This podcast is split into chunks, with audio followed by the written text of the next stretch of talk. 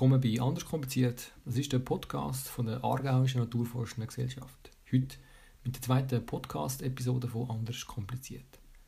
In dieser Folge habe ich mich mit der Intelligenzforscherin, Professorin für Lehr- und Lernforschung der ETH und Buchautorin Elsbeth Stern unterhalten. Und da kommt vor allem ein Thema in Frage, nämlich Intelligenz. Die Kognitivpsychologin Elsbeth Stern beschäftigt sich schon seit gut 20 Jahren mit dem Lernen von Wissenschaft und Mathematik und forscht seit 2006 an der ETH. Dort ist sie ordentliche Professorin für empirische Lehr- und Lernforschung und Vorsteherin vom Institut für Verhaltensforschung an der ETH. An der ETH ist sie auch verantwortlich für den pädagogischen Teil der Ausbildung von angehenden Gymnasiallehrerinnen und Lehrern. Doktoriert hat sie an der Uni in Hamburg und hat mit nach dem Doktorat am Max-Planck-Institut für psychologische Forschung in München geschafft, bevor sie 1994 Professorin an der Universität Leipzig ist worden. 1997 hat sie als Max-Planck-Institut für Bildungsforschung in Berlin gewechselt. In ihrer wissenschaftlichen Laufbahn steht der Erwerb, die Veränderung und der Nutzen von Wissen im Mittelpunkt. Eines der Hauptthemen ist, wie Wissenstransfer durch den Gebrauch von visuell-räumlichen kognitiven Werkzeugen begünstigt werden kann. In Experiment und in gross angelegten Studien hat sie dann die Interaktion zwischen Intelligenz und Wissen erforscht. Natürlich werden wir im folgenden Gespräch noch genauer auf das eingehen. Die Elsbeth Stern ist an der Veröffentlichung von über 100 Publikationen beteiligt und auch als Editorin von gewichtigen Zeitschriften engagiert. Sie ist sonst auch relativ bekannt, weil sie sich unter anderem nicht scheuen tut, kritisch zu Themen Stellung zu nehmen. Unter anderem kritisiert sie die pseudowissenschaftliche Vermarktung von Neurowissenschaften. In der heutigen Folge wird übrigens der Corona-Ausbruch mit keinem Wort zur Sprache kommen. Nicht, dass ihr euch wundert, die Aufnahme ist nämlich schon Mitte 2019 gemacht worden. Aber vielleicht ist das mal eine gute Ablenkung in dieser doch ungewöhnlichen Zeit. In der heutigen Podcast-Folge gehen wir der Frage nach, was eine Intelligenzforscherin unter dem Begriff Intelligenz versteht. Wozu braucht man überhaupt Wissen und was ist das Arbeitsgedächtnis? Was hat Kultur mit Intelligenz zu tun und was ist der IQ? Wieso macht auch Schweizer keinen österreichischen Intelligenztest? Was ist neurale Effizienz? Die und viele andere Aspekte von der Intelligenz werden wir in dem Gespräch mit Frau Elsbeth Stern anschauen. Bevor wir ins Gespräch gehen, noch ein paar kurze Bemerkungen zu Ausdrücken, die darin vorkommen, aber aus meiner Sicht nicht wirklich innerhalb des Gesprächs erläutert werden. Und das liegt natürlich vor allem daran, dass ich nicht nachgefragt habe. Also excuse von meiner Seite. Gut, zum einen reden wir über den Flynn-Effekt. Es wird aber nicht wirklich erklärt, was das ist. Darum vorweg, der Flynn-Effekt ist das erste Mal vom Politolog James Flynn im Jahr 1984 beschrieben und später nach ihm benannt worden. Der Effekt bezeichnet die Veränderung von gemessenen Intelligenzquotienten IQ über Generationen hinweg. Das heißt, der IQ scheint über die Jahre hinweg gestiegen zu sein. Die Gründe dafür werden von Frau Stern in dieser Podcast-Folge erläutert. Wir reden auch oft von Korrelationen und eine Korrelation ist einfach ein Zusammenhang oder eine Beziehung zwischen zwei oder mehr Merkmalen. Frau Stern spricht zum Beispiel von Punkt 30, also 0,3, oder von Punkt 70, also 0,7. Für Korrelationen gibt es entsprechend Wert zwischen 0 und 1, wobei 1 eine perfekte Korrelation ist und 0 gar keine Korrelation. Also kein Zusammenhang darstellt. Und bei einer Korrelation, das ist sicher noch äh, wichtig zu erwähnen, ist es so, dass ein kausaler Zusammenhang nicht unbedingt zwingend ist. So, und dann kommt noch der Ausdruck Nature via Nurture zur Sprache. Das ist nicht verwechseln mit Nature versus Nurture. Was ich natürlich aus der prompt gemacht habe während dem Gespräch. Es geht darum, dass Nature, also unsere natürlichen Voraussetzungen, unsere Anlage, und das sind vor allem die Gene gemeint, sich erst durch äh, idealerweise reichhaltige Umgebung und Umwelteinflüsse, also Nurture, entwickeln können. Darum Nature via Nurture, also Nature via Nurture. Aber lasst doch gerade selber, was damit auf sich hat in diesem Podcast. In dem Sinne viel Spaß mit dem Podcast und bleibt gesund. Und bleibt doch auch daheim, wenn es geht. Verhaltet euch solidarisch und leistet euren Beitrag mit persönlichen Maßnahmen wie der Hygiene und Social Distancing.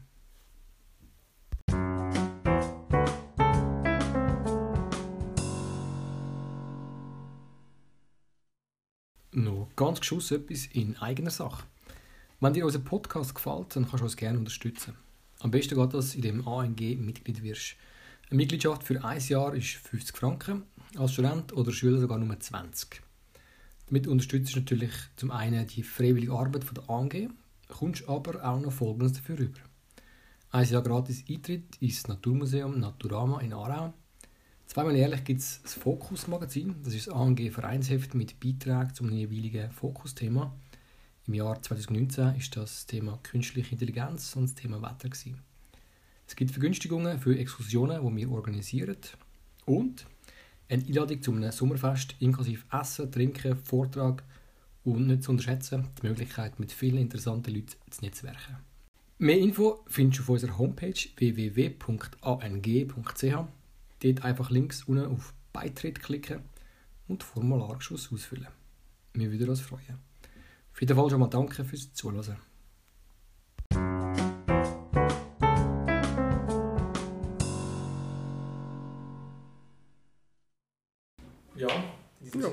Können gerne anfangen. Ja. vielen Dank, dass Sie da die Zeit nehmen.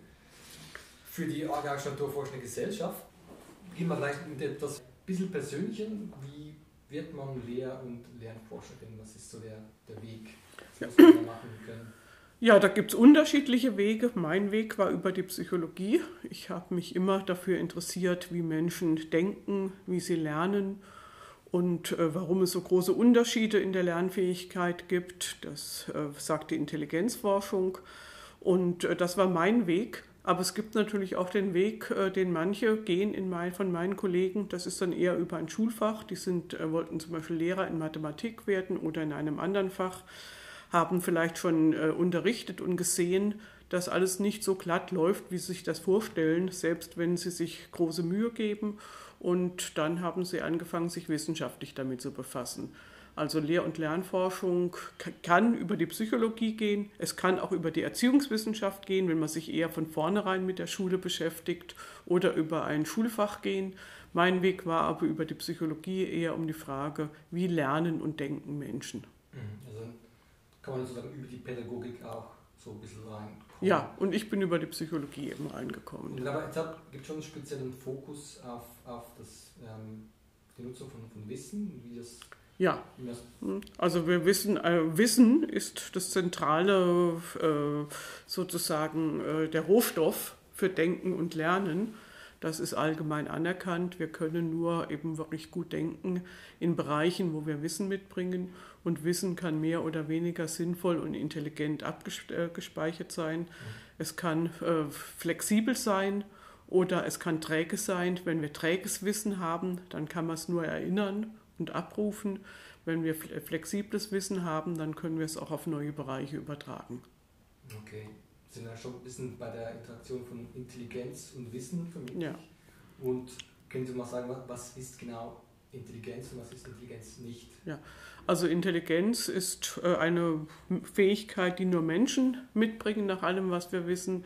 Im Mittelpunkt steht schlussfolgerndes Denken, dass wir aus bestehendem Wissen neues Wissen ableiten können, indem wir abstrahieren, indem wir generalisieren, indem wir eben die Le Regeln des schlussfolgernden Denkens auch anwenden. Also induktives Denken, deduktives Denken. Und das können Menschen. Man muss ihnen nicht alles sagen, Aber dann braucht es Intelligenz, um Wissen anzusammeln oder wie hängt das dann genau Ja. zusammen? Also ähm, man braucht natürlich Intelligenz, um Wissen erstmal zu sortieren Mhm. und äh, so zu, zu sortieren, dass man eben auch was Neues äh, daraus ableiten kann. Wenn ich zum Beispiel einen guten Begriff von Säugetier habe, wenn ich was über ein Säugetier weiß und jetzt lerne ich plötzlich etwas über ein, höre, es gibt ein Wombat, das ist ein australisches Säugetier. Ich weiß nicht, wie es Wombat aussieht, ob es Fell hat oder nicht, aber ich weiß, dass es keine Eier legt und äh, ja, äh, eben äh, auch andere Eigenschaften von Säugetieren hat. Das ist eben Intelligenz, wenn ich eben zum Beispiel eben ja, einen Überbegriff nutzen kann, um neue Informationen einzuordnen. Mhm. Und das ist schlussfolgerndes Denken. Das ist dann so in, in Kategorien. Ja, zum Beispiel, kann. äh, dass man Konzepte und Kategorien hat und äh, dass ich das Wissen, das ich über eine allgemeine Kategorie habe, nutzen kann, um eben einen neuen Vertreter dieser Kategorie, den ich bisher nicht kannte, äh, um über den schon einiges quasi äh, ja, in Erfahrung zu bringen, ohne dass ich ihn jemals gesehen habe. Ja. Schlussfolgerndes, Schlussfolgerndes Denken, wirklich ja. aus bestehendem Wissen neues, äh, neue Schlüsse abzuleiten und nicht äh, in, immer in jedem Augenblick auf die Wahrnehmung äh, angewiesen zu sein. Mhm. Das können im Prinzip alle Menschen, aber wenn es sehr abstrakt wird und sehr komplex wird, dann unterscheiden sie sich eben. Mhm.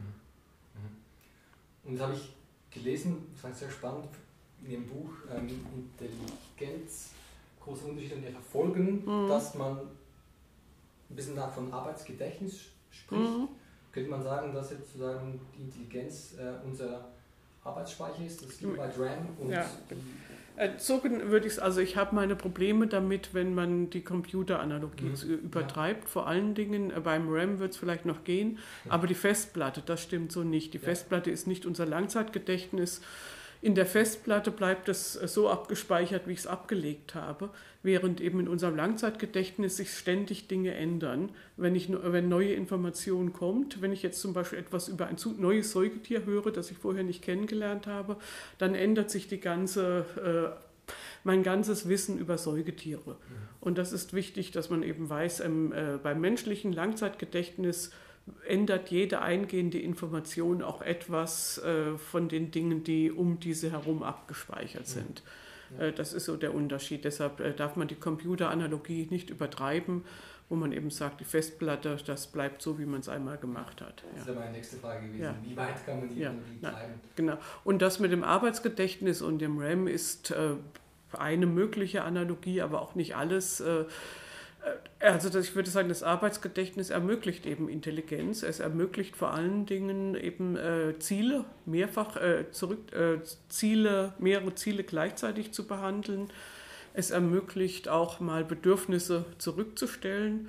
Das unterscheidet uns von Tieren. Wenn Sie einem Tier ein Fressen hinlegen, dann kennt es nichts mehr. Mhm.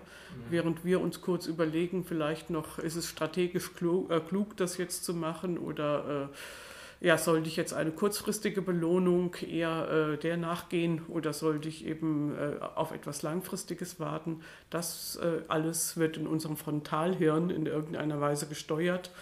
Und äh, wir haben den Begriff Arbeitsgedächtnis dafür entwickelt, weil es eben äh, ja, ein Gedächtnis ist, wo gleichzeitig eingehende Information und bestehendes Wissen zusammenkommt. Mhm. Und ein Teil der Intelligenz ist sicher das Arbeitsgedächtnis und dann gibt es noch also die Geschwindigkeit oder gibt es verschiedene Faktoren, die da ja, das, mm, Also das Arbeitsgedächtnis ist natürlich auch ein Geschwindigkeitsfaktor. Also das, mhm. man muss schnell sein. Ja. Ähm, gute Arbeitsgedächtnis, also wir, wir, gehen schon davon aus, dass gute Arbeitsgedächtnisfunktionen, die in irgendeiner Weise auch, wo die Unterschiede genetisch in irgendeiner Weise bestimmt sind, Details wissen wir nicht, aber dass die sozusagen die Grundlage für intelligentes äh, Verhalten sind.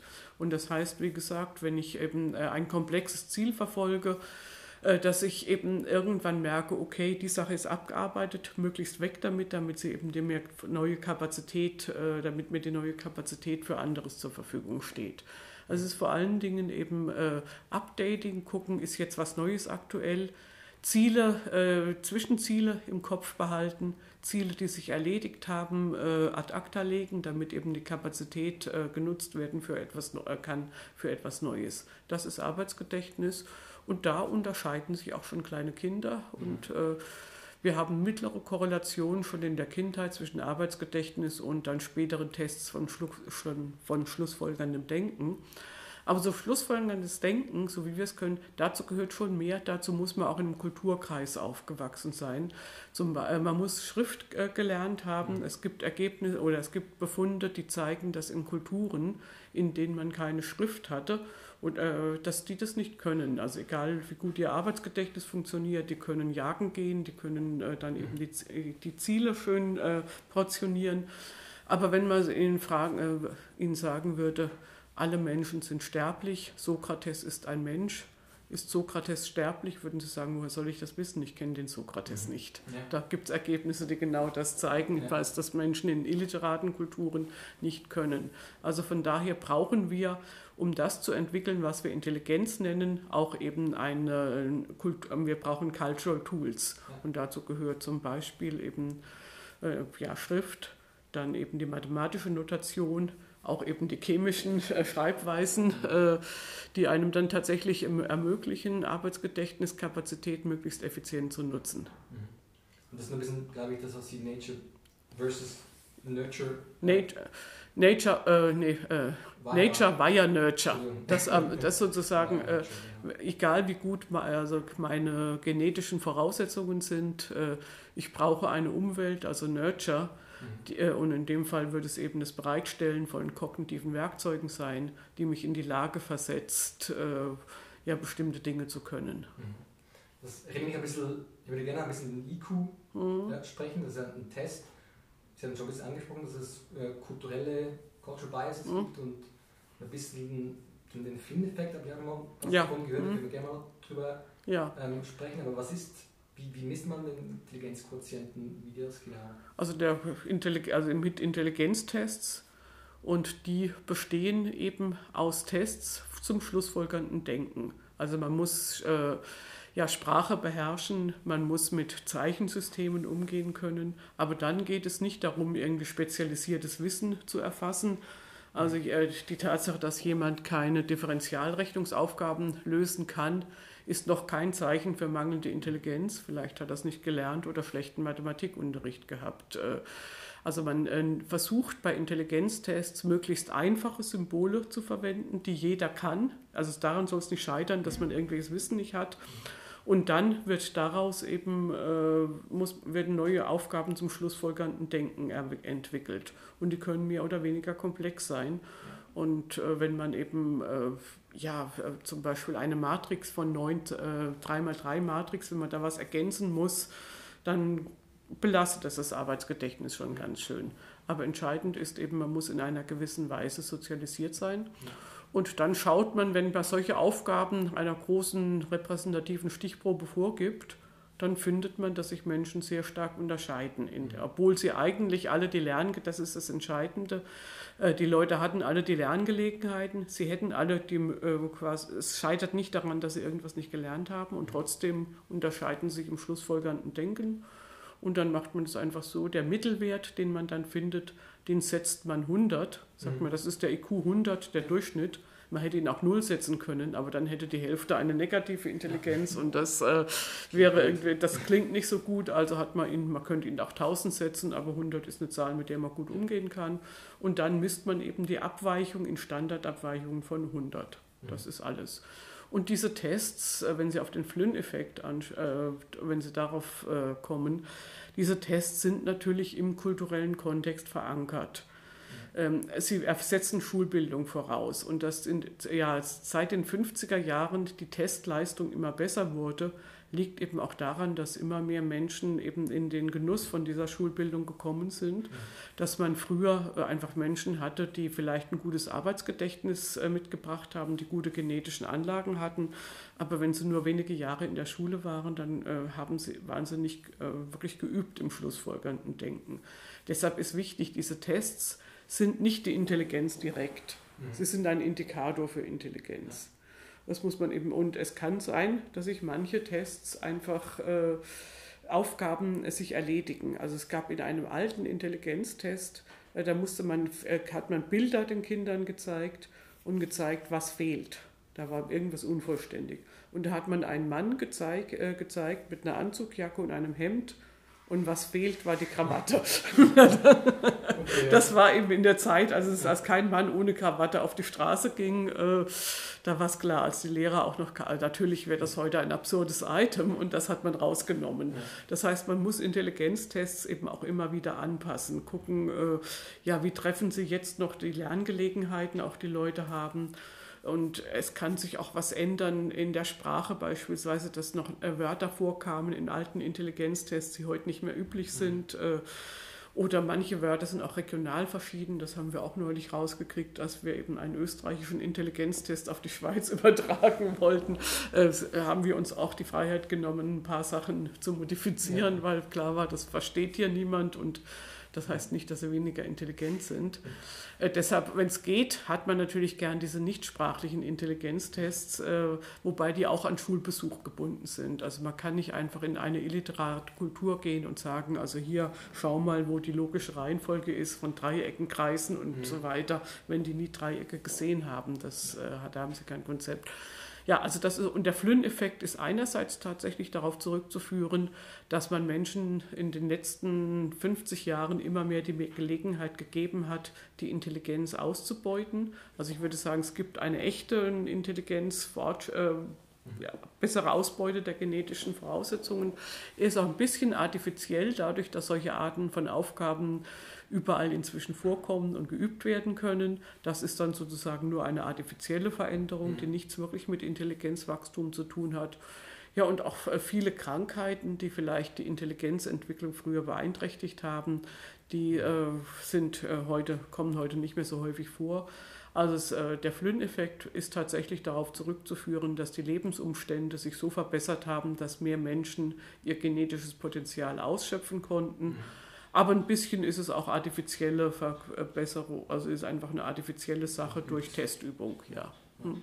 Deshalb muss man einfach immer wieder schauen, äh, ja, ist der Test noch angemessen und wenn zu oft geübt wird, dann muss man mindestens sozusagen die, die Normierung verschieben. Mhm. Dann sagt man eben, okay, jetzt ist eben 100 nicht mehr bei 10 richtig gelösten Aufgaben, sondern erst bei 11. Das alles äh, steht einem immer frei.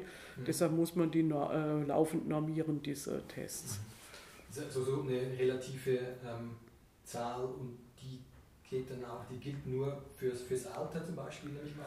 Ja, sagen wir mal so. Ja, äh, für äh, man hat bis zum Alter von 20 für jedes Jahr eine eigene Altersnorm. Weil man sagt, also ein, fünf, ein sechs- und ein siebenjähriger, mhm. da gibt es noch Welten dazwischen, selbst 16 und 17. Aber natürlich zwischen einem 27- und 28-Jährigen würde man jetzt nicht mehr erwarten, dass es da noch große Unterschiede gibt. Äh, Deshalb hat man äh, bis ins Jugendalter hinein äh, ja wirklich pro Jahrgang, äh, manchmal nimmt man dann auch zwei irgendwann zusammen, aber das mhm. ist, ist, ist, halt alles auch so ein bisschen eine Ingenieurkunst. Mhm. Hat man noch eigene Jahrgangsnormen für jede Altersgruppe, aber dann macht man es eher gröber, dass man eben sagt, okay, jetzt machen wir von 25 bis 35 und so weiter. Und diese Altersnorm war natürlich teilweise verdeckt durch Kohorteneffekte, äh, weil man, wo man sagt, eben ja, unsere Eltern, die hatten noch nicht die Bildungschancen, die wir hatten. Mhm. Das heißt, äh, wenn da jemand den Testwert von 20 äh, hat, der hat wahrscheinlich eine höhere Intelligenz, als wenn eben ein 20 Jahre jüngerer den Testwert von 20 hatte. Und deshalb hat man da auch noch verschobene Altersnormen gehabt. Es ist natürlich ein bisschen überlagert durch Alterseffekte, biologische Alterseffekte und das kriegt man auch noch nicht richtig so gut auseinander, was jetzt wirklich äh, sozusagen Kohorteneffekte sind, also Effekte, die darauf zurückzuführen sind, dass man einfach in unterschiedlichen Zeiten aufgewachsen ist oder was wirklich der biologische Alterseffekt ist. Das ist nochmal eine Fragestellung, die auch separat untersucht wird. Was man ganz klar findet, ist, dass eben die Alters... Äh, dass auf jeden Fall äh, die Alterseffekte immer nach oben verschoben werden. Früher sagte man, mit 70 äh, geht es bergab, heute eher mit 80. Also von daher ist ja. es, äh, ja. Und nur bei wirklich, äh, bei Geschwindigkeitstests, da findet man schon manchmal starke Alterseffekte, auch so ab 40 rum. Teilweise hat es auch was damit zu tun, also klar, äh, die, also mit der Sehfähigkeit äh, oder was auch immer. Mhm. Aber ansonsten ist, ja, kann man inzwischen immer, also immer mehr Altersgruppen zusammenfassen, weil man eben sagt, also die heute, weiß ich, 40- bis 60-Jährigen, die hatten vergleichbare Sozialisationen schon, äh, die hatten alle Schu genug Schulbildung. Da ist jetzt nicht mehr zu erwarten, dass äh, die unterschiedliche äh, Möglichkeiten hatten, ihre Intelligenz äh, auszubilden. Also wie gesagt, Intelligenz ist nicht wie Körpergröße ein Merkmal, das ich hundertprozentig perfekt und immer mit der gleichen Methode messen kann, sondern es ist wirklich so ein bisschen Ingenieurkunst, immer wieder zu gucken, äh, ist dieser Test noch angemessen für die heutige Zeit? Das muss man sich immer wieder neu fragen. Wenn wir das in der Wissenschaft einsetzen, ist es nicht so ein Problem, weil wir ja korrelieren und da ist es egal jetzt, äh, wie, wie der, wo der Mittelwert ist. Mhm. Aber wenn man wirklich so entscheiden will, äh, wie äh, ja, hat sich zum Beispiel irgendetwas verändert, dann müssen wir natürlich genau uns anschauen, äh, wo was normiert wurde. Mhm. Aber kann man schon sagen, das ist, der IQ ist ein, robustes Maß für hm. Intelligenz. Ja, ja. Ist nicht 100 Ja, ja, er hat eine große, er hat eine Fehlermarge, die man äh, eben im Kopf haben muss. Mhm. Wenn ich mit Ihnen zweimal äh, den gleichen Intelligenztest an zwei unterschiedlichen Tagen durchführe, wird nicht äh, mit hoher Wahrscheinlichkeit nicht exakt der gleiche Wert rauskommen, aber auch nicht was völlig anderes. Äh, also deshalb äh, vom IQ kommt man fast immer mehr so ein bisschen weg, weil man sagt, dass äh, um wirklich den IQ als Maß aller Dinge zu sehen, muss man schon wirklich einen sehr gut normierten Test haben, den man auch immer wieder überprüft. Äh, es ist häufig einfach so ein bisschen eher so eine relative Sache jetzt, äh, die man mhm. sich anschaut. Ja. Okay. Und dann, aber es korreliert schon mit verschiedenen Unheimlich Faktoren. Gut, ja. Da muss man einfach äh, wissen, äh, mit Schulleistung korreliert Intelligenz sehr gut noch besser korreliert, natürlich Vorwissen. Also wenn ich, in, wenn ich Wissen in einem mhm. Bereich habe, dann schlägt es natürlich Intelligenz. Aber das heißt nicht, dass Intelligenz unwichtig ist, sondern dass die Leute eben, äh, die intelligenter sind, die haben im Allgemeinen auch mehr Wissen in dem Bereich erworben und dann äh, ja, ist sozusagen die Intelligenz in das Wissen eingegangen. Mhm. Und die, wenn Sie von Intelligenz sprechen, dann meinen Sie gemessen durch den IQ? Ja, durch IQ-Tests, ja schulische Leistungen und dann auch später Erfolg im Leben hängen. Ja, sehr. Hm, ja, ja. Also, oder sagen wir mal so, wenn Schulleistung und Intelligenz nicht mehr so hoch korrelieren, dann haben wir ein Problem. Dann würde man wirklich sagen, dass in der Schule irgendwas komisch läuft. Äh, deshalb, ich bin immer, also manche sind froh, aha, jetzt korreliert es weniger und dann sage ich, dann läuft irgendwas echt schief. Also ich sage äh, immer, ein guter Lehrer, der schafft es, äh, dass alle dazulernen, der Mittelwert, äh, ja, der steigt, aber die Varianz, die bleibt eben, weil es Intelligenzunterschiede gibt. Mhm. Und mindestens in äh, Aufgaben, die nicht mehr einfach nur reproduktiv sind, sondern wo man was mit anfangen, äh, wo man wirklich das Wissen neu nutzen muss, da sollte es mit Intelligenz korrelieren. Mhm. Sonst hat man irgendwie blöd unterrichtet oder ja. was auch immer. Ja. Also ich kann ein bisschen später noch zurückkommen darauf, auf was ist ein guter Lehrer und was ist eine mhm. gute Schule. Aber das, das korreliert aber auch mit Zufriedenheit? Also insgesamt, ja, ähm, also natürlich äh, nicht zu eins, aber ja. man ist ja immer schon erstaunt, wenn man eben in einer großen Stichprobe in einer heterogenen Welt, in der wir leben, wenn man da überhaupt plötzlich zwischen solchen äh, etwas artifiziellen Tests mhm. und Maßen für diesen Lebenserfolg überhaupt noch was findet. Mhm. Und natürlich korreliert es nicht perfekt mit Einkommen, weil äh, ja, wenn da irgendwelche Verbrecherclans äh, damit gezählt werden, die haben andere Kompetenzen oder die, äh, was ich, die höchsten Einkommen erzielen wahrscheinlich Models und Fußballspieler, die auch überdurchschnittlich intelligent sein können, aber nicht sein müssen. Mhm. Und äh, was ich dort, wo man doch äh, zu Recht die meiste Intelligenz erwarten sollte, bei Professoren an Universitäten, mhm.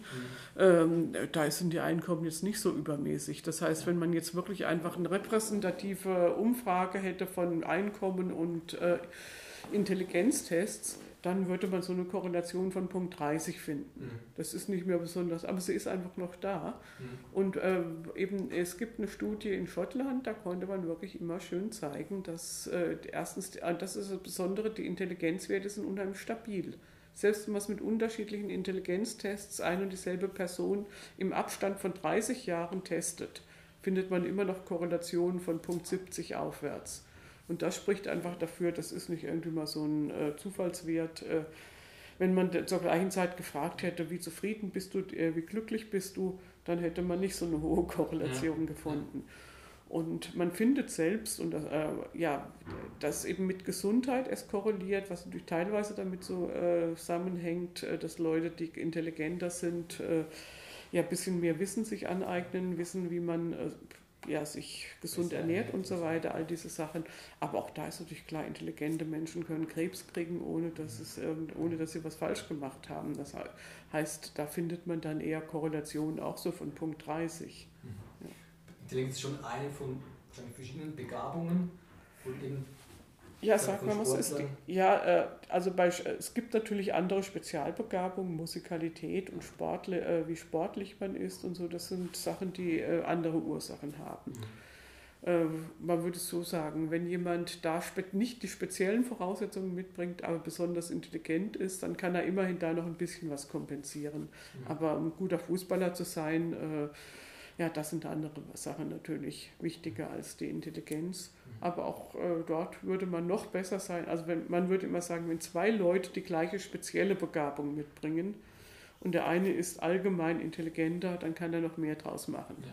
Aber natürlich kann man nicht äh, ja, spezielle Begabungen da kompensieren. Also wenn jemand äh, zu klein, zu groß, zu dick oder zu dünn ist, dann äh, ja, äh, hilft ihm die Intelligenz nichts, um ein, guten Fuß, um ein guter Fußballer zu werden.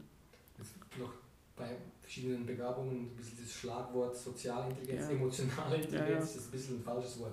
Ja, also wir, wir Intelligenzforscher mögen nicht, wenn man den Intelligenzbegriff einfach vereinnahmt äh, für Bereiche, die man nicht so gut abdecken kann. Also und es gibt äh, emotionale Kompetenzen, vor allen Dingen äh, ist das die Fähigkeit, seine Emotionen so zu regulieren, wie man das will. Also das ist eine wichtige Kompetenz, die auch Kinder lernen müssen, dass sie irgendwann mit Weinen nicht mehr weiterkommen und äh, dass man eben äh, sich aus dem Tief irgendwie selber rausholen muss.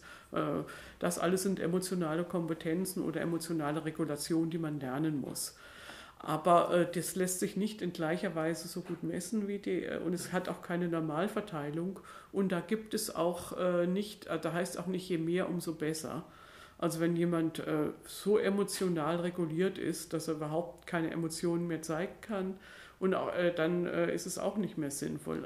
Intelligenz, kognitive Intelligenz kann man gar nicht genug haben. Aber bei sozialer Intelligenz, ich mag das Wort nicht, aber ich würde es eher Kompetenz sagen. Ja äh, da, die hat unterschiedliche Kom äh, Komponenten, wie gut ich eben äh, zuhören kann, wie gut ich vielleicht äh, eine äh, Party in Stimmung bringen kann. Das können sehr unterschiedliche äh, Kompetenzen sein, die gar nichts miteinander zu tun haben. Und da würde man auch sagen, das ist nicht immer je mehr, umso besser. Also manche Stimmungskanonen können einem auch auf die Nerven gehen, wenn sie es übertreiben ja. oder wenn eben Leute äh, ja so empathisch sind, dass sie ihre eigenen äh, Interessen vergessen, würde man auch sagen, ja selber schuld, das soll es auch nicht mehr sein. Das sind zu viel. Ja. Das hängt also, aber auch nicht zusammen mit der Intelligenz. Es gibt keine Korrelation. Nein, nein, es gibt einfach keine Korrelation zwischen Intelligenz und Persönlichkeit. Das heißt, intelligente Menschen können auf der ganzen Bandbreite äh, Personen, sie können introvertiert sein, extravertiert, mhm. Sie können neurotisch sein, sie können nicht neurotisch sein, alles. Das Einzige, äh, was man findet, es gibt ein äh, so Persönlichkeitsmerkmal, das nennt man Offenheit äh, für neue Erfahrungen. Mhm da gibt es eine leichte Korrelation. Ja. Das heißt, Leute, die intelligenter sind, die können sich auch mal andere Lebensformen anschauen, ohne dass sie sie gleich ablehnen müssen oder ganz unkritisch sagen, ja, das hätte ich auch machen sollen. Also dass sie einfach so eine Art Toleranz mitbringen und sagen, ja, der macht das eben so, ich muss es nicht machen, aber ich schaue es mir mal an. So, das ist äh, so die Art von Offenheit, die man. Äh, und das hat ein leicht, das ist der einzige Persönlichkeitsmerkmal, wo man eine leichte positive Korrelation findet. Äh, intelligente Menschen sind sozusagen eher offen in dem Sinne, dass es sich, äh, es ist eine Art von Neugierde, dass man sich andere Lebensformen anschaut ohne dass man sie gleich schlimm oder äh, ja, uneingeschränkt gut finden muss. Ja. Okay. Dann erkennt man ein Intelligenzgehirn unter dem Mikroskop anatomisch? Nee, noch nicht. Also die, ähm, man findet, äh, wir nennen es neuronale Korrelate. Mhm. Man findet, intelligentere Leute haben eben im Frontalhirn, das ist besser vernetzt. Also äh, das Arbeitsgedächtnis, also ich finde es nicht gut äh, zu sagen, das Arbeitsgedächtnis sitzt im Frontalhirn, weil es eine Funktion ist und nicht irgendwie ein Sitz. Aber es ist völlig klar, das Frontalhirn, wenn man EEG macht oder die anderen bildgebenden Verfahren, da ist bei Intelligenzaufgaben das Frontalhirn besonders äh, stark involviert. Äh, man etwas naiv gesprochen, die anderen Sachen, die Fakten legt man nach hinten ab. Äh, das Frontalhirn ist immer sozusagen für das Aktuelle zuständig. Aber, äh, und man findet, äh, dass das besser vernetzt ist bei intelligenten Leuten. Aber da muss man auch sagen, die Korrelationen sind so gering, mhm. dass man nicht jetzt sagen kann, also was müssen wir diese komischen Intelligenztests machen? Jetzt gucken wir uns mal ja, die Myelindichte oder die, die grauen, die Dichte der grauen Zellen an oder die Verknüpfungen, die, die Synapsenverknüpfungen. Das sagt uns viel mehr aus, das tut es eben nicht. Es sind Korrelate, die äh, für die Zwecke, die ich genannt habe, eine niedrigere Validität haben als eben die Tests. Sonst wäre es natürlich schön, wenn wir einfach, äh, es geht einfacher ja. zu machen. Es ist weniger fehleranfällig, aber äh, es ist einfach nur ein Korrelat, das weniger valide ist. Also wenn Sie die Indikatoren, die man eben gefunden hat zwischen neuronalen Eigenschaften und Intelligenz, wenn sie die mit äh, Lebens- und Schulerfolg äh, korrelieren würden, die würden sie viel niedrigere Korrelationen finden als bei den Intelligenztests. Deshalb sind wir äh, noch lange nicht so weit und wahrscheinlich auch niemals richtig so weit, dass wir sagen können, äh, das ist es jetzt hier. Äh, klar, diese ganzen neuronalen Verfahren wurden ja vor allen Dingen auch für Medizin entwickelt, wo man mhm. vor allen Dingen ja gucken will, ob jemand einen Tumor, Epilepsie mhm. oder was auch immer hat. Dafür sind sie gut geeignet, aber sozusagen um die feinen Zwischentöne abzustimmen, da reicht es nicht. Es gibt eine andere interessante Sache, das ist die neurale Effizienz. Mhm. Man findet, bei, wenn man einem mehr oder wen, äh, einem sehr intelligenten und einem weniger intelligenten Menschen eine Aufgabe vorgibt und gleichzeitig EEG äh, abnimmt, haben wir auch zeigen können, dann äh, zeigen sich weniger Aktivitäten bei den Intelligenten als bei den weniger Intelligenten, weil sie mit weniger Ressourcen sozusagen das lösen können. Mhm. Äh, das findet man. Und wenn man dann, äh, aber natürlich, wenn die intelligenten Leute eine schwere Aufgabe kriegen, dann zeigen sie auch wieder mehr neurale Aktivitäten. Also das ist so das stabilste neurale Korrelat. Ist im Prinzip trivial, aber es ist natürlich trotzdem schön, mal sowas zu finden. Mhm. Aber ich würde auch bezweifeln, dass man wirklich jemals äh, aus der, äh, irgendwelchen Charakteristika im Gehirn wirklich ableiten kann, äh, ja, welche Chance jemand hat, äh, Mathematiktests zu bestehen, mhm. weil wir einfach nicht wissen, äh, ja, wie die äh, Verbindungen im Gehirn zustande gekommen sind, wenn wir nicht das Wissen dazwischen schalten. Mhm. Aber es ist natürlich schon, also es ist das Gebiet in der Psychologie, wo man, äh, wo Hirnforschung und äh, kognitive Forschung am ehesten zusammenkommen, aber mhm. bloß, also nicht, dass man das eine durch das andere ersetzen könnte. Wenn Sie gerade von Mathematik sprechen, sind denn die einzelnen Komponenten oft immer von mathematischen, mhm. numerischen, sprachlichen und visuellen mhm. ähm, Komponenten spricht man, mhm, ja. Da gibt es nicht stärkere Korrelationen. Doch, die sind sehr stark korreliert, deshalb spricht man ja auch von der allgemeinen mhm. Intelligenz. Mhm. Also es kommt nicht vor, dass jemand im numerischen Test, äh, und die numerischen Tests, die messen natürlich nicht Differentialrechnung, sondern die messen einfach, äh, wie gut ich eine Zahlenreihenfolge vorhersagen kann. 2, 4, 6, 8, was kommt als nächstes? Und man kann es auch beliebig komplex machen. Das ist jetzt ja nicht wirklich mathematisches Denken in dem Sinne, dass man vorher Mathematikunterricht gehabt haben muss, äh, sondern das ist dann einfach das, was man selber äh, eben ableitet. Und man findet, äh, dass ja schlussfolgerndes Denken, egal ob mit Sprache, mit numerischen oder mit räumlich-visuellem Material, das korreliert sehr, sehr eng. Mhm. Das Einzige, was man äh, so ein bisschen eine kleinere Komponente ist, ist so räumlich-visuelle Veranschaulichung, äh, wie stark man sich was zweidimensional und dreidimensional, das sind, äh, die haben eine leichte Korrelation mit der Gesamtintelligenz. Aber man würde sagen, das sind eher so Satellitenfähigkeiten. Mhm. Manche Leute sind da weniger gut, ohne dass es ihnen schadet der Kern ist immer schlussfolgerndes Denken. Mhm. Das entsprechend sind auch nicht die einzelnen Fähigkeiten, die dann vielleicht besser korrelieren mit anatomischen, neuralen. Nee, da hat man bisher so wenig gefunden. Also äh, wir haben es gerade auch mal wieder in einer anderen Studie probiert, aber das ist immer. Also es gibt, äh, es gibt ein paar Bereiche im Gehirn, wo man sagt, wenn die gestört sind, dann können die Leute nicht numerisch denken. Mhm. Aber das heißt, mhm. äh, also das äh, ist dann wirklich ein, ein, Sonderfall, den man da nicht übertragen muss. Und eben so Spezialbegabungen, also Inselbegabungen sind sowieso eher, sag ich mal, ja. das renne mich ein bisschen in diese Richtung. Ja, also Inselbegabungen, das sind natürlich häufig äh, Sachen, also wenn wir so an Autisten denken, die können natürlich alles Mögliche, aber das liegt vor allen Dingen daran, äh, dass, äh, dass sie ja ihre die werden ja im Allgemeinen nicht gefordert, da sagt man eh, mit denen kann man nicht so viel machen. Dann können sich manchmal auf irgendwelche absurden Sachen konzentrieren. Also ich kannte einen im Krankenhaus mal, der konnte jeden Schlüssel irgendwie einer Tür zuordnen, wie der gezackt war. Aber der hat sich auch mit nichts anderes befasst. Also da würde das mit den Inselbegabungen wurde häufig überschätzt, dass man sagt, ja, dafür haben sie wenigstens eine Begabung, das war vielleicht ein Trostpflaster. Ja. In Wirklichkeit, wenn wir äh, gezwungen würden, äh, die Schlüssel äh, den Türen zuzuordnen, könnten wir das auch. Nur wir haben Besseres zu tun. Also das ist, ja, ja, äh, das äh, wurde häufig eben auch ein bisschen falsch interpretiert, weil das, wie gesagt, Leute waren, die ansonsten wenig äh, Interesse an der Welt hatten und sich deshalb auf so eine Sache konzentrieren konnten die man äh, eher als abseitig bezeichnen würde. Mhm. Es gibt, es gibt leichte Veränderungen im Profil. Manche sind ein bisschen besser im sprachlichen als im numerischen Bereich. Aber das wird häufig überschätzt. Also wir haben gerade eine wunderschöne Untersuchung veröffentlicht von der, mit ETH-Studenten, wo wir zeigen konnten, dass äh, insbesondere äh, ja, die Mathematiker, äh, die äh, in der Sprache, im sprachlichen Test besonders gut waren, dass die in der Basisprüfung noch mal besser abgeschnitten haben.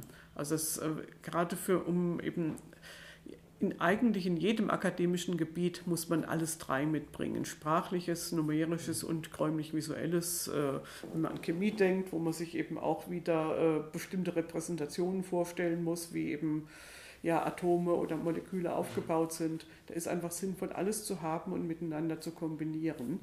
Ja. Äh, deshalb, äh, wenn man sagt, jemand ist besser in den sprachlichen Tests als in den numerischen, dann heißt es nicht, beim einen ist er schwachsinnig und beim anderen genial, sondern mhm. würde man sagen, ja, beim einen hat er vielleicht einen, einen Untertestwert von 130 und bei dem anderen nur von 125. Mhm. Ja. Ja, ja. ja. Also oft ein bisschen ein falsches Bild. Ja, ja, ja, damit, äh, ja, ja, ja, was auch immer. Äh, und es wird auch leider durch die Schule so unterstützt, dass man die Kinder zu früh festlegt, äh, ob sie jetzt eher im sprachlichen oder im äh, rechnerischen Bereich äh, gut sind. Da werden äh, Selbstkonzepte aufgebaut, die gar nicht der richtigen, der Realität entsprechen und die Leute legen sich früh fest Sie sehen es als eine Entlastung, äh, ja, ich bin halt sprachbegabt und dann strengen sich in Mathematik nicht mehr an, obwohl sie die, eigentlich die Voraussetzungen mitbringen. Ich halte das für eines der Katastrophen in unserem Bildungssystem, dass man eben zu stark die Leute schon vorher mit einem, äh, dass man ihnen zu viel Freiheit in der Entwicklung von Selbstkonzepten gibt, die überhaupt nichts mit der eigentlichen kognitiven Struktur zu tun haben. Mhm. Da sind wir bei der, bei der Schule hm. angelangt. Das heißt, wie vielleicht muss man die, die ganze persönliche Entwicklung anschauen. Es gibt auch noch die, die mhm. Zeit vor der Schule, die mhm. Zeit während der Schule mhm. und später. Gibt es da so eine, eine normale Entwicklung, eine geradlinige Entwicklung? Gibt's da äh, sagen, äh, in der Kindheit, also äh, man sollte doch nicht zu viel auf Intelligenzmessungen in der Vorschulzeit geben. Mhm. Es gibt ein paar interessante Korrelationen schon im Säuglingsalter wie lange, äh, wie, äh, quasi wie aufgeweckt ein Säugling sich eine Sache anschaut, hier dieses Ding, und dann wieder davon, äh, dann wieder sich was anderes sucht. Da gibt es eine nicht äh, triviale Korrelation zwischen der späteren Intelligenz. Mhm. So ungefähr Punkt 40 oder so. Wir Psychologen sind heilfroh, wenn wir sowas mal finden. Aber das würde natürlich nicht bedeuten, dass man jetzt schon sagt, also im Säuglingsalter gucken wir mal, wie lang guckt er hin und wer, wer zu lange hinguckt, der, äh, den fördern wir nicht und die anderen, die kurz hingucken, die sind offensichtlich so intelligent, dass wir sie erst bei uns sind. Äh, also, und auch in der Vorschulzeit hat man schon ein paar Indikatoren für schlussfolgerndes Denken mit bildlichem Material, was ich eben mal sagte, dass sie gucken sollen, was fehlt. Aber diese Tests korrelieren noch nicht so hoch mit der späteren Erwachsenenintelligenz, dass man daraus schon äh, Schlussfolgerungen ziehen sollte. Man, soll, äh, man sollte höchstens, äh, wenn man klare Defizite erkennt, wenn man sagt, also hier ist ein Kind, das äh, ist sehr stark hinterher, das kann auch noch nicht richtig sprechen. Also meistens merkt man das allerdings auch ohne Tests, äh, wenn Kinder vielleicht äh, in der Entwicklung sehr stark hinterher sind dann kann man sich eben überlegen, ob man rechtzeitig äh, Unterstützungsmaßnahmen hat. Aber oftmals braucht man dafür höchstens nochmal zur Bestätigung, braucht man vielleicht noch einen Test, aber ansonsten nicht. Und auch hochbegabten Diagnosen stellt kein seriöser Psychologe vor dem Alter von zwölf. Vorher ist es noch zu, also hat man sehr oft, dass Kinder äh, noch äh, beim ersten Test einen IQ von 130 haben, denkt man, oh ja, hochbegabt. Mhm. Aber zwei Jahre später haben sie dann 125, immer noch gut, aber nicht mehr hochbegabt. Mhm. Und wenn man das zu früh festlegt, dann äh, stigmatisiert man die Kinder in Richtungen, die nicht sinnvoll sind. Man plötzlich irgendwie äh, wenn die Eltern jeden Tag die Enttäuschung zeigen, dass man doch nicht hochbegabt ist, obwohl man eigentlich sehr gut dabei ist. Und äh, das ist schlecht. Und das Umgekehrte, äh, ja, wenn man äh, schon mit äh, sieben gesagt kriegt, also nach ganz oben kommst du nicht, das ist auch nicht richtig. Äh. Also von daher hochbegabten Diagnosen lieber noch später, aber nie vor zwölf. Auch weil das, also man hat jetzt schon gefunden, dass die Entwicklung auch, und da konnte man, das war auch ein schönes Beispiel für Zusammenarbeit von Hirnforschung und Psychologie, wo man gesehen hat, so bis 17, 18 findet man tatsächlich noch äh, relativ große Sprünge mal, dass Leute, Spätentwickler in der Intelligenz äh, nochmal nach vorne gehen und andere aber schon früh auf ein Plateau gekommen sind. Und da konnte man tatsächlich dann mal zeigen, so für sprachliche und äh, numerische Intelligenz, also es gibt schon unterschiedliche Bereiche im Gehirn, die ja beides verarbeiten. Äh, obwohl sie natürlich bei jeder Aufgabe zusammenwirken. Da konnte man schön zeigen, wie das doch vielleicht eng zusammenhängt mit der Hirnentwicklung. Und das sind die Hirnentwicklung, das wissen Sie besser, ist ja vor allen Dingen eine interne Angelegenheit. Also wenn man nicht zu brutal von außen eingreift, äh, entwickelt sich das Gehirn so, äh, wie es äh, biologisch vorgesehen ist. Äh, bei manchen ein bisschen schneller, bei anderen dauert es länger, aber das ist äh, irgendwie ein interner Rhythmus, äh, den man eigentlich fast nicht beeinflussen kann. Mhm. Also von daher finden wir eben bis so ins Jugendalter hinein schon noch eher nicht eine lineare Entwicklung, aber den Intelligenzquotienten, den man dann so mit 18, 19 hat, den behält man im Allgemeinen, wenn man nicht, äh, wenn einem nichts Schlimmes passiert. Mhm. Also kann man schon sagen, dass also die Intelligenz muss man natürlich benutzen, hm, ja. um etwas ja, ja. zu machen, aber ähm, trotzdem gibt es keine sensitive, sensible Phase, wo man irgendwann IQ Nee, man kann ihn höchst, also wichtig, äh, es gibt keine Phase, wo man ihn boosten kann. Ja. Es gibt Phasen, wo man dafür sorgen kann, dass ein eigentlich intelligentes Kind die Intelligenz nicht entwickeln kann. Mhm. Äh, wenn, man, wenn man im Säuglingsalter sehr stark vernachlässigt wird, dann haben, haben allerdings Studien gezeigt, insbesondere die mit den rumänischen Waisenkindern, äh, bis zum ersten Jahr kann man noch erstaunlich viel kompensieren, mhm. aber wenn man bis zum zweiten Lebensjahr sehr stark vernachlässigt wurde und auch keinen sprachlichen Input gekriegt hat, dann ist vieles für immer hin. Mhm. Also so, dann ist es eher so, dass man äh, die Intelligenz, äh, dass man Kinder äh, daran hindern kann, ihre Intelligenz äh, voll zu entwickeln, aber man kann sie nicht künstlich erhöhen. Mhm. Also äh, da kann man sich auf den Kopf stellen und je mehr man macht, umso schlimmer ist es dann wahrscheinlich. Also Eltern können nicht erwarten, dass sie ein Geniekind kriegen. Ja. Und in, der Schule selbst gibt es da also, hm. gibt es kein Patentrezept? Nein, natürlich? nein. Äh, äh, also mit dem Schulbesuch stabilisiert sich die Intelligenz. Äh, aber man hat eigentlich gefunden, also man hat, mir ist keine Studie bekannt, mindestens nicht im mitteleuropäischen Bereich, wo ja doch alle Lehrer einer Prüfung unterzogen wurden. Man findet, durch die Schule entwickelt man überhaupt erst seine Intelligenz. Mhm aber die Lehrer können es eigentlich wenig beeinflussen. Also wenn man jetzt nicht die Intelligenz gekriegt hat, die man hat, dann kann man es nicht seiner Grundschullehrerin vorwerfen, wenn sie äh, ganz normalen Unterricht gemacht hat. Äh, was man den Lehrern vorwerfen kann, ist, wenn die Schüler ihre Intelligenz nicht investieren in den Stoff. Aber die, äh, also äh, sagen wir mal so, so wie unsere Schulen hier alle gestrickt sind, äh, da äh, entwickelt sich die Intelligenz eigentlich ganz gut, würde man sagen. Ja. Die Investition ist eine ganz andere Frage. Und äh, ob man, also äh, man kann sicherlich, und ich bin da auch gerade in einem größeren Forschungsverbund, wo wir gucken bei Familien, die eben in prekären Situationen äh, leben, dort äh, ist sicher, wird die Intelligenz sicherlich nicht voll ausgeschöpft von Kindern. Und da stellen sich jetzt wirklich die Frage häufig, was man machen kann. Äh, die wissen häufig gar nicht, wie man vernünftig mit Kindern spricht und äh, bieten ihnen Dinge an, die ihnen nichts nützen, aber dafür vernachlässigen. Also es sind ganz triviale Dinge. Ja. Also ähm, man muss, damit sich die Intelligenz entwickelt, vor allen Dingen Sprachförderung im natürlichen Umfeld betreiben wenn, ein Baby, wenn man ein Baby auf dem Schoß hat und es guckt dir hin, sagt man, ja, das ist ein Glas, das kann man hochheben und wieder hinstellen und äh, man kann Wasser reintun. Das sind so Dinge, Dinge, die man mit Kindern spricht und dazu muss man nicht habilitiert sein. Das heißt, es können auch Eltern, die, äh, ja, auch wenn sie nicht an der Universität äh, waren, das sind also immer oft sozusagen handlungsbegleitendes Sprechen und äh, ja, wenn man sieht, das Kind interessiert sich für etwas, darauf eingehen. Das ist eigentlich alles, was ein Kind braucht, um die Intelligenz zu entwickeln, die es eben hat. Es braucht gar nicht so viel eigentlich. Nein, also das äh, ist es eher, also wir sehen es eher äh, als sehr bedenklich. Es gibt ja so angeblich äh, Hirnjogging und all diese Sachen. Äh, da äh, habe ich eher, oder dass man Kindern schon Chinesisch im Kindergarten beibringt, weil angeblich dort sensible Phasen sind, wo sie es besonders lernen. Ich habe Angst, und das habe ich auch schon mehrfach in Interviews gesagt, äh, dass die Kinder dort eher so sich fremdbestimmt fühlen und schon bevor sie in die Schule kommen, irgendwie eine ganz komische Einstellung zum Lernen haben. Das ist vor allen Dingen das, wenn ich irgendwas machen muss, was schwer ist und äh, was ich eigentlich nicht gut kann und äh, was mir andere sagen. Und dass sie dann die Spontanität, die Kinder haben, völlig verlieren, äh, nach irgendwas zu fragen und so weiter. Ja. Also das äh, wirklich äh, abends vorlesen, also äh, Geschichten vorlesen und mit ihnen, in, wenn sie Fragen stellen, mit ihnen das besprechen, das sind entscheidende Sachen. Und das kann, wie gesagt, eigentlich jeder und machen auch die meisten Eltern ein paar äh, kriegen es nicht hin und dann ist es schade, dass die Kinder eben hinter ihren Möglichkeiten zurückbleiben. Das Potenzial nicht ausschöpfen ja, ja. können.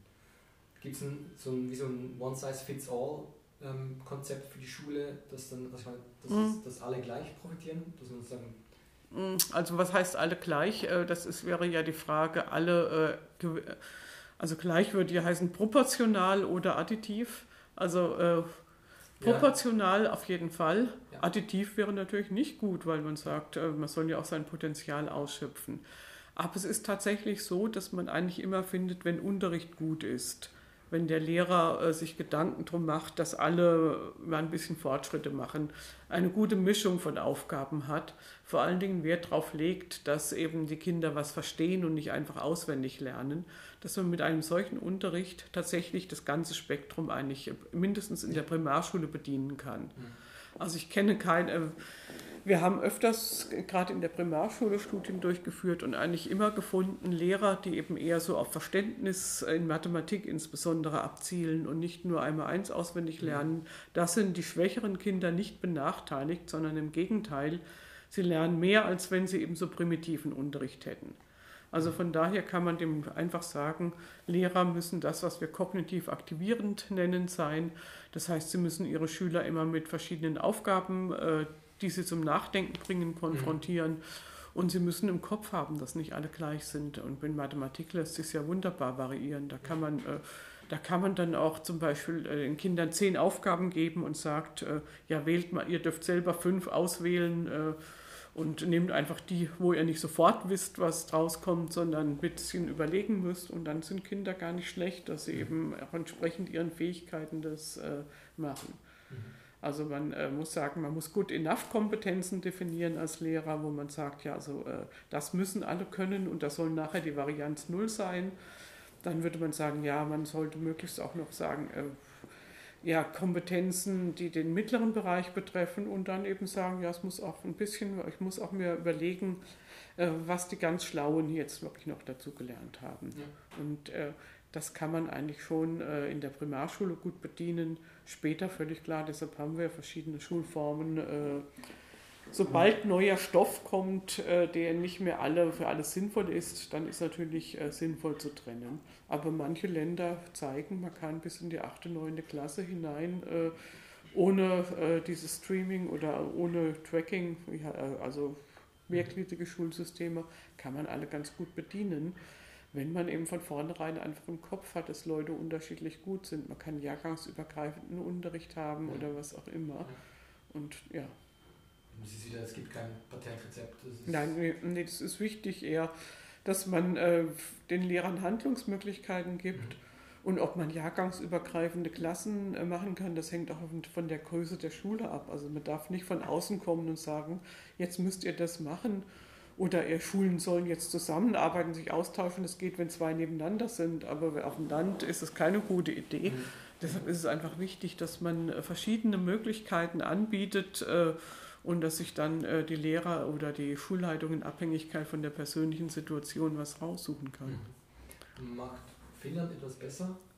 Also der Finnland, was sie entscheidend besser machen, ist immer noch, und ich weiß nicht, wie lange das noch gut geht, dass sie andere Lehrer haben. Mhm. Dass Lehrer dort ein äh, hoch angesehener Beruf ist, den man äh, lieber ergreift, als Professor zu werden. Also ich kenne viele äh, finnische Professorinnen, die einen äh, Grundschullehrer als Mann haben. Ja. Ich kenne keinen, äh, ansonsten kenne ich das äh, nirgends in der Welt. Mhm. Einfach weil dort diese allgemeinbildende Lehrer, das ist ein sehr hoch angesehener Beruf und ich weiß aber nicht, wie lange das noch der Fall sein wird. Also das äh, Finnland unterliegt auch gesellschaftlichen Veränderungen Und ob die Leute, äh, die früher äh, sagten, Lehrer ist das Höchste, was es werden kann, ob die jetzt sagen, nein, ich möchte lieber Banker oder was auch immer werden. Mhm. Also kann ich nicht sagen. Aber das Entscheidende war, dass sie eben Lehrer hatten, die sehr intelligent waren, muss man einfach sagen. Also es, äh, die konnten sich die intelligentesten raussuchen, die engagiert waren und die es eben toll fanden, dass sie eigenverantwortlich was ausprobieren konnten. Und dieses, und das muss man endlich sagen, im Einzelfall mag es das noch geben und dann ist es toll, aber im Allgemeinen äh, würde man jetzt nicht erwarten, dass alle Sechser-Maturanten unbedingt Lehrer werden wollen. Das ja. äh, ist einfach so. Äh. Und leider habe ich neulich auch unschöne Daten von dem Stefan Wolter gesehen aus Bern, dem Bildungsforscher, der mal eben so die verschiedenen Motive äh, und äh, mhm. an, die, an die PHs äh, gingen leider sehr viele Leute, die ansonsten keine Optionen hatten und auch ungute Voraussetzungen mitbrachten. Also, äh, auch schlechte Voraussichten, Voraussichten sind für. Ja, ich meine, ich habe mich dann schon gefragt, was, äh, was ist, wenn ein sehr intelligentes Kind äh, dann in die Klasse von so jemand kommt? Die Frage. Also ich will, an mir ist wichtig bloß nicht äh, kind, äh, Lehrerbashing, das soll nie so ja. rüberkommen. Ja. Aber wenn, wir den, wenn wir dem Beruf nicht mehr Ansehen geben, also deshalb wäre ich auch dafür gewesen, dass man, nicht, äh, dass man gar keine PHs gegründet hätte, sondern gleich an die Unis gegangen wäre. Äh, mhm. Und dann äh, hätten vielleicht auch andere Leute das noch attraktiv gefunden. Also ich finde ich find jeden bewundernswert, der eben sehr intelligent ist und an PHs geht. Die müssen wir wie rohe Eier behandeln und unbedingt dafür sorgen, dass sie eben ihren Beruf auch ausüben. Aber es gibt eben einfach auch Leute, die dahin gehen, weil ihnen irgendwann gar nichts Besseres mehr einfiel. Mhm. Und weil sie auch schon zu oft äh, eben gesehen haben, Lernen ist eigentlich nichts für mich. Mhm. Und das kann man nicht bestreiten. Ja. Und das ist eher, das wird nicht besser. Also es war einfach, früher war Lehrer der Job, äh, der Beruf äh, für Bildungsaufsteiger. Also in meiner Familie sind Bauern, der erste Sohn übernahm den Hof, der andere durfte aufs Gymnasium und der wurde im Allgemeinen Lehrer. Mhm. Äh, und das waren, äh, war man froh, dass man so einen Aufstieg geschafft hat. Das fand man ganz toll und das war im Allgemeinen, also das war jetzt nur ein Einzelfall, aber das gab es sehr häufig. Äh, und die waren engagiert, die haben sich, die hatten die brauchten gar nicht so eine gute Ausbildung, haben trotzdem was zustande gebracht. Und heute hat man tolle Ausbildungen, aber man weiß immer nicht, wie sie ankommen. Ja, aber wie, wie macht man den Lehrerberuf wieder attraktiver? Also erstmal, wie gesagt, schon äh, irgendwie klar machen, die, soll, also, äh, die sollten an die Uni. Ja. Nicht, dass die, die Uni per se besser ist, aber sie kann schon quasi Exzellenz stärker fördern. Dann natürlich überlegen, besser bezahlen. Also eigentlich gibt es äh, Gymnasiallehrer werden toll in der Schweiz bezahlt. Mhm. Eigentlich wäre es besser, man würde Primarlehrer gut bezahlen und dass es attraktiv wird. Aber jetzt plötzlich allen Primarlehrern äh, das äh, Gymnasiallehrergehalt zu geben, würde ich jetzt sagen, das ist auch nicht gerechtfertigt. Also äh, es ist schwer, sowas äh, einfach umzusetzen. Aber äh, also äh, ich versuche es jetzt schon, die PHs zu unterstützen. Viele meiner Mitarbeiter werden dort Professoren und dass man auf diese Weise dann vielleicht irgendwann die PHs auch interessanter macht für ja, intellektuell neugierige Leute. Also Lehrer sollten einfach eine hohe intellektuelle Neugierde haben und äh, Spaß dran haben, äh, immer wieder ihren Stoff neu zu durchdenken und äh, ja, alle die Kinder auf der gesamten Ebene zu fördern. Und äh, da bringen nicht alle die Voraussetzungen mit. Und wie gesagt, wenn dann die PHs da auch noch so ein geringes Aussehen, äh, Ansehen haben, dann würde ich mich wirklich auch fragen, warum soll ein hochintelligenter Mensch äh, dahin gehen ja. und sich Sachen anhören müssen, die irgendwo er denkt, das kann es alles nicht sein. Mhm. Ja. Das erinnert ein bisschen an ähm, Begabungen von Menschen und deren Interessen, mhm. wo man sich für die richtige Begabung mhm. interessiert und ähm, mhm. dafür entscheiden kann. Habe ich äh, gelesen im Buch, habe ich ein bisschen erschreckt, dass Begabung und Interesse ein bisschen auseinandertreten. Ja, ja. ziemlich, ja. ja. Nee, der, äh, der Aljoscha Neubauer hat sogar jetzt selber nochmal ein Buch geschrieben, das heißt, äh, mach, was du kannst. Mhm. Ja, genau, ja. dass man eben seinen Beruf nicht äh, nach irgendwelchen hehren äh, Interessen so, äh, aussuchen soll, sondern sich wirklich schauen soll, ja, was kann ich wirklich gut. Können dann junge Menschen einfacher ihre Begabung finden? Also die, die, die, die Überlappung, die, die wird immer kleiner in ja. Falle. Mhm. Ja, es ist nicht einfach, aber es ist sozusagen ein Appell, dass man nicht irgendwelche Wolkenkuckucksheim-Vorstellungen haben ja. sollte, sondern realistische Vorstellungen und dass man dann eben auch in dem Bereich gut sein kann. Ja, ja also man kann nicht einfach werden, was man will.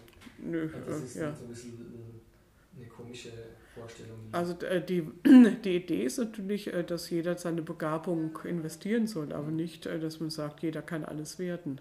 Also es sollte niemand aus wirtschaftlichen Gründen, der die Voraussetzungen mitbringt, von irgendetwas abgehalten werden. Das ist natürlich ein hehres Ziel in unserer Gesellschaft. Und dann gleich noch zur, zur Selektion für bestimmte mhm. ähm, Positionen. Macht da ein IQ-Test einen Sinn oder? Ja, im Allgemeinen schon. Äh, da wird, die IQ-Tests werden auch in den Firmen äh, meistens so als ein erstes Screening, ja. Dass man sich eben sagt, also wir wollen auf jeden Fall, äh, also es muss natürlich viel anderes dazukommen, aber dass man sagt, also ich will jetzt hier eine Managementposition besetzen, da wird auch große Flexibilität erwartet äh, und in zwei Jahren muss die Person was anderes machen, als sie jetzt macht. Ja. Dann ist die beste Voraussetzung erstmal äh, sicherzustellen, es sollte niemand ein IQ unter 115 haben. Und, das, ja. äh, und dann guckt man sich die, die dann übrig geblieben sind, nochmal genauer an.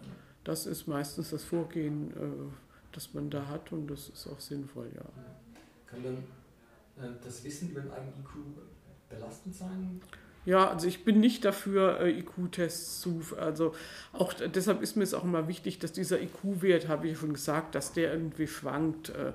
Ich habe mal was Entsetzliches gelesen, dann hat bei den Nürnberger Prozessen hat man auch IQ-Tests mit Göring und all diesen mhm. Verbrechern gemacht.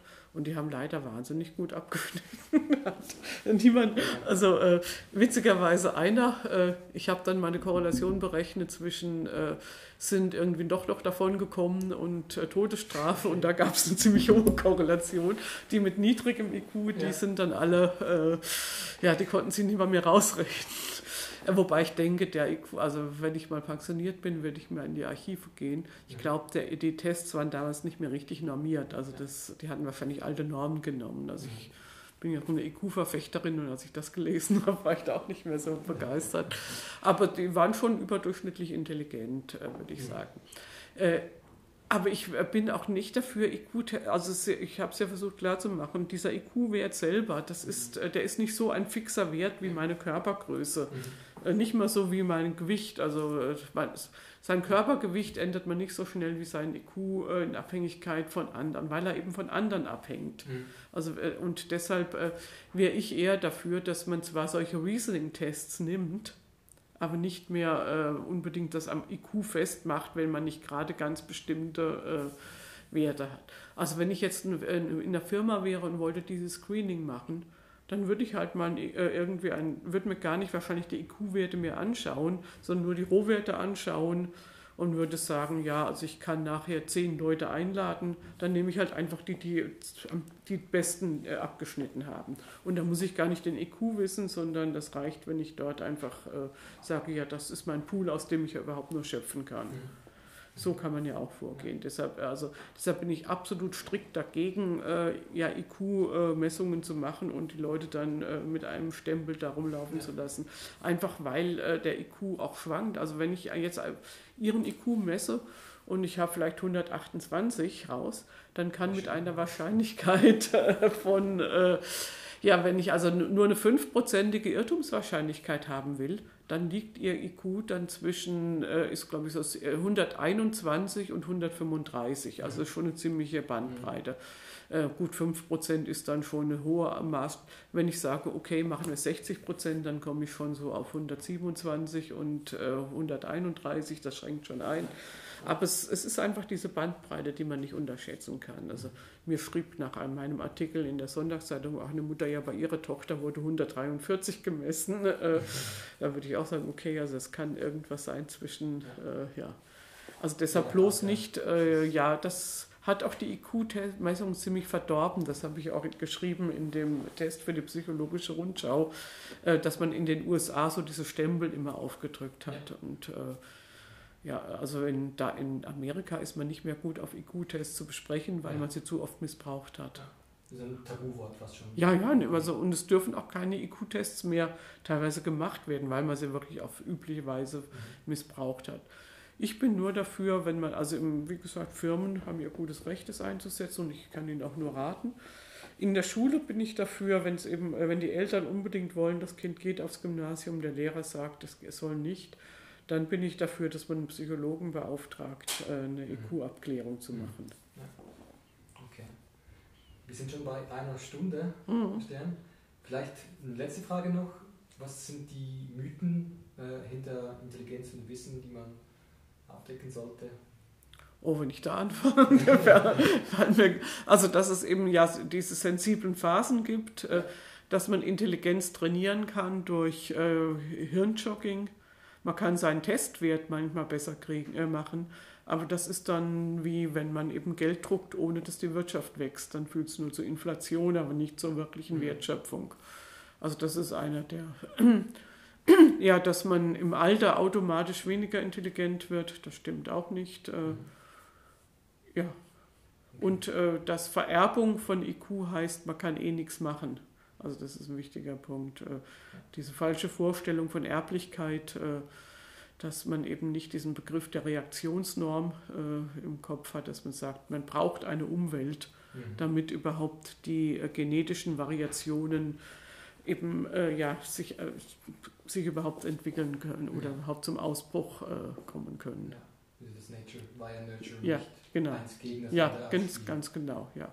Es gibt ja nur ganz wenige Merkmale, wo man sagt, da werden Gene direkt im, äh, was ich, Chorea Huntington ist ja. leider so eine, oder die Augenfarbe, die können wir nicht einfach, also die ist nicht in der Abhängigkeit von irgend, äh, einer Umwelt wird die beeinflusst. Sie, sie, kann sich ändern, aber das ist auch rein biologisch. Aber ansonsten, ich meine, selbst unsere Hautfarben unterliegen ja, ja ein bisschen äh, Veränderungen, wenn, wenn wir in die Sonne gehen. Also von daher ist einfach ein wichtiger Punkt, dass fast alle menschlichen Merkmale körperlicher und auch sowieso psychologischer Art, äh, dass genetische Variationen äh, in Abhängigkeit von der Umwelt sich überhaupt eben erst entfalten können. Mhm. Ja, ja schön. Vielen, vielen Dank ja, für das interessante Gespräch.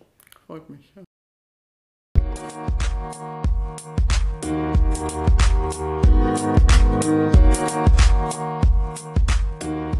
back.